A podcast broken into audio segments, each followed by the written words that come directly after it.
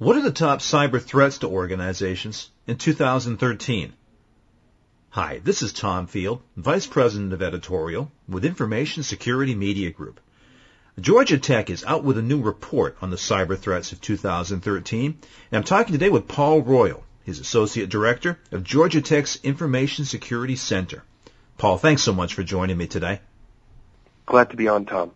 Paul, just for some background, what can you tell us about this new cyber threats report and how it was conducted?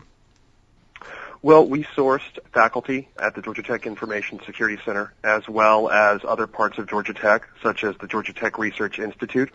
And then we wanted also contrasting views, so we reached out to a variety of people in industry and solicited their participation in this report and then aggregated together into major sections uh, the corresponding findings based on interviews of these people. Well, Paul, I'm eager to get into the threats. I'm going to ask you up front just to tell us briefly what are the top cyber threats, and then we'll get into each of them in depth. So, bottom line, what are the threats we need to be concerned about? We should be concerned about the ease of availability of cloud-based resources being repurposed for, uh, for nefarious purposes. You can combine conventional types of uh, online cybercrime like the theft of credit card numbers with what is effectively the recruitment of armies of virtual resources to use an attack. In addition, the way that your search history reflects the results you receive can actually be modified in a new type of attack. This isn't traditional search engine optimization. In this case, it's most specifically because modern search algorithms like those used by Google and Bing personalize the results based on your search history. So if an attacker can get a hold of the, the piece of, of validation data that lets them perform searches in your name, then they can actually change what you'll see in the future, even if you remove, say, a piece of malware that originally made those modifications. In addition, there is increasing concern uh, about organizations that have traditionally focused on securing their perimeter, but now have to begin considering uh, allowing basically devices brought in, the, the BYOD model, uh, because that basically and effectively dissolves the perimeter.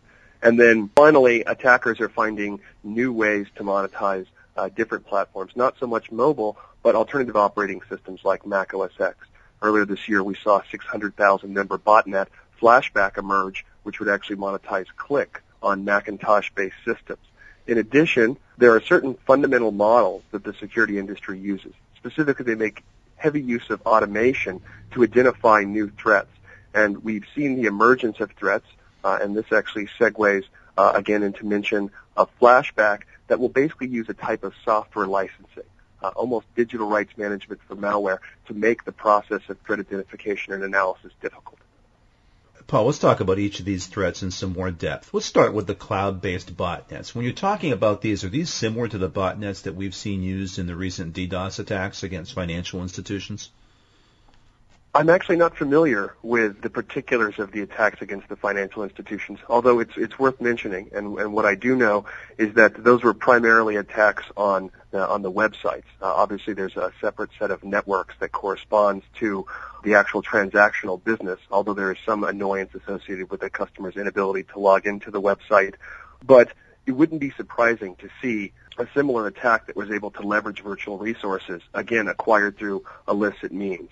You can take, you know, a credit card number, buy a bunch of, say, Amazon EC2 instances or, or from another cloud provider, and then basically turn these into high bandwidth attack cannons with which to attack your target. So when you're talking about cloud-based botnets, what are you talking about? And with each of these threats, who do you see as the main actors behind them? Well, you know, DDoS originally, or distributed denial of service, was originally used almost in an extortion-like manner. If the availability of your website was fundamentally interleaved with your business model, you could make the website unavailable and then contact the affected organization. And this is as a more traditional cyber criminal that may have a botnet. And you'll say, by your website being down, you're, you are losing, say, X hundreds of thousands of dollars an hour. If you pay me money, I'll discontinue the attack. Uh, your website's operation can return. These days, we're seeing more DDoS attacks by by politically motivated individuals.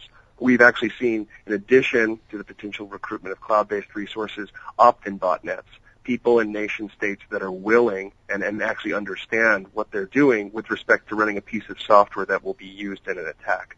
So I would say we're, we're going to start seeing a transition, and we've already started seeing that transition to some extent of cyber criminals being the actors behind this to politically motivated uh, individuals, facilitating attacks for some type of, again, symbolic win.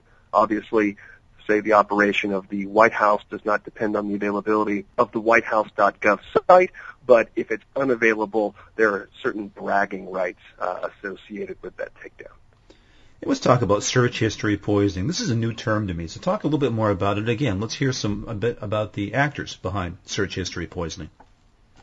We, we actually have not seen search history poisoning used in the wild by any actor yet. We've seen lots of, you know, traditional search engine optimization where you will popularize a link in order to get it to the sort of the top uh, set of results that a user sees. And to some extent, you know, in the uh, emerging cyber threats report, we're trying to be forward-looking about prospective or potential problems. And so in this prospective or potential problem, a user going to a website that may be compromised or it may be overtly malicious, instead of instead of them being, say, served malicious content that will result in the installation of malicious software on their computer, there may be, for example, JavaScript that will perform searches in their name. This can actually change the, the order in which search results are pre- presented to them for prospective future searches in order to influence them in some way. In one example model, uh, a user may be searching for a certain product. And by using search history poisoning, you can get the product of your choice. Say if it's in the category of boots, you can get a certain brand of boots appearing in the top set of links when it otherwise would not. There's also a similar, or, I guess perhaps newer type that is not necessarily dependent on search history poisoning, but does leverage search, and that is increasing the relevance of favored or particular links. For example, if, if you run a, a say a, a, a single hotel that doesn't it's not associated with a franchise brand, you can actually hire people for for, for literally pennies using a service like Mechanical Turk to click on various links based on searches to certain terms. And for example, as a consequence, uh, prevent any negative reviews from appearing within the first several pages of search results. One of the other topics that you broach in the report is mobile, and you talk specifically about mobile browser and wallet vulnerabilities. Now we've got organizations increasingly offering mobile services, allowing their employees to use mobile devices and brand new mobile devices hitting the market this holiday season. What are the threats that concern you the most? One concern obviously is the openness of uh, applications with respect to their installation on the Android platform. Apple uses a more closed model and uh, we haven't yet seen any substantive threats for iOS. And interestingly enough, even for Android, if we if we limit our perspective just to the United States, we, we observe a very low in, infection rate. You know, no, and, and it's so low, in fact, that it looks just like iOS. That's not the case in other countries. So in this case, while there are certainly criminals innovating out there in order to monetize the use of your mobile device, there seems to be reasonable oversight and response to mobile threats uh, in, say, the Android App Store. Even if you have the availability, i.e., even if there are malicious applications in the App Store, for whatever reason, people in the U.S. don't seem to be downloading those. And in some cases, that's because those applications are in a language that you wouldn't traditionally associate with the United States, for example, Chinese. And so on to, to actually respond in a positive note, right now iPhone and Android are relatively both low risk devices, at least if you're a US citizen, are coming from America. What are the mobile wallet vulnerabilities that concern you, Paul? Well, earlier this year, there was an NFC proof of, proof of concept that was used to achieve arbitrary code execution. So unfortunately, again, uh, as we begin increasing the functionality of our mobile device, and, and it represents a new platform, for example, as a way to pay, the newness and the relative immaturity of the systems and software uh, are going to create new opportunities for an attacker. It, it, and that's similar, frankly, to, to any new area you see. Finally, let's talk about the malware counteroffensive, as you term it, Paul. What can you tell us about that? Well, that's something of a complex topic. And in order to explore it, we need to look briefly at the traditional model of, say, the, the antivirus industry.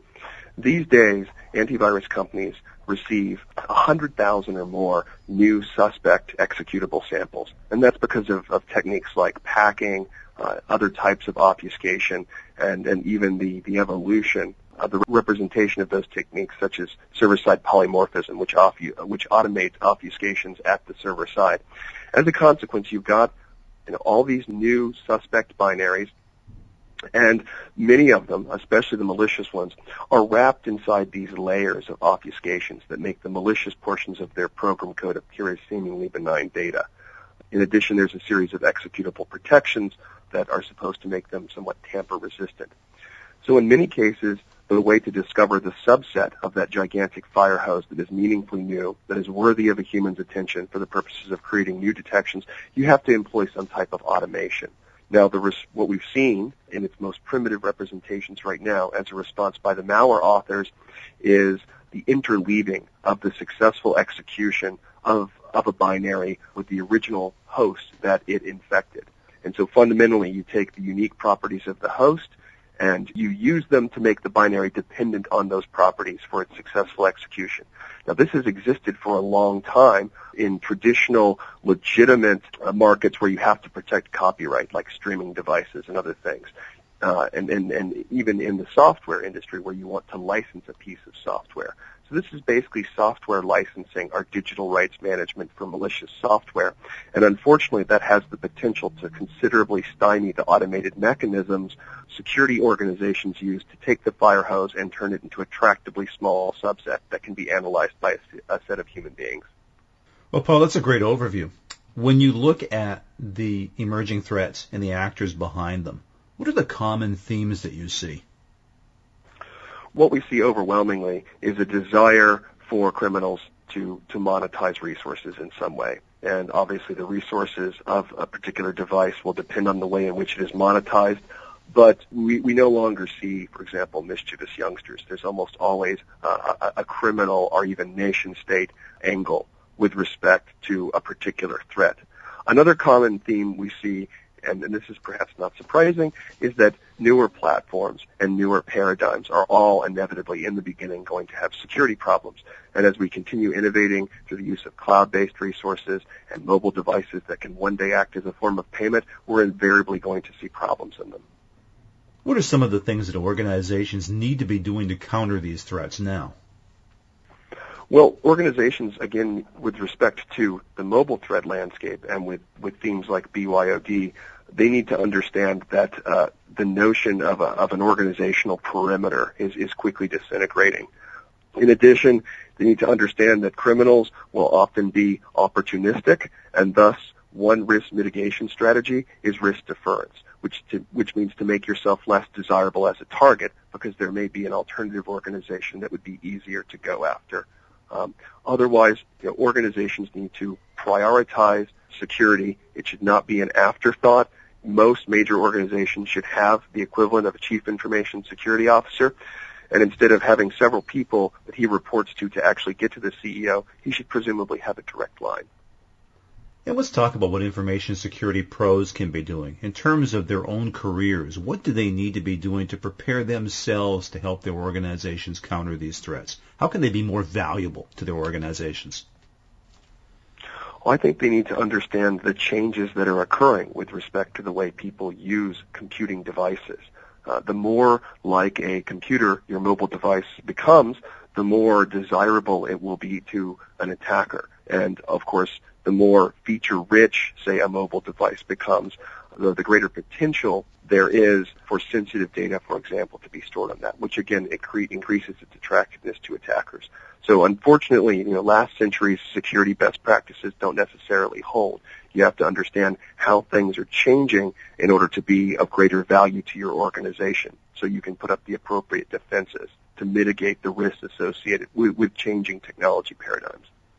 Well, Paul, let's bring this home to Georgia Tech. What are you doing at Georgia Tech to change your own programs even to help prepare tomorrow's information security professionals and today's to respond to these emerging threats?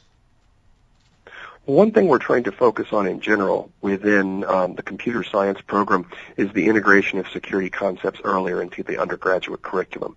And what that specifically means is that we're taking classes that are otherwise completely unrelated to security and exposing security concepts to students in a way such that you know they, they don't think it's security, so that it will feel more accessible to them.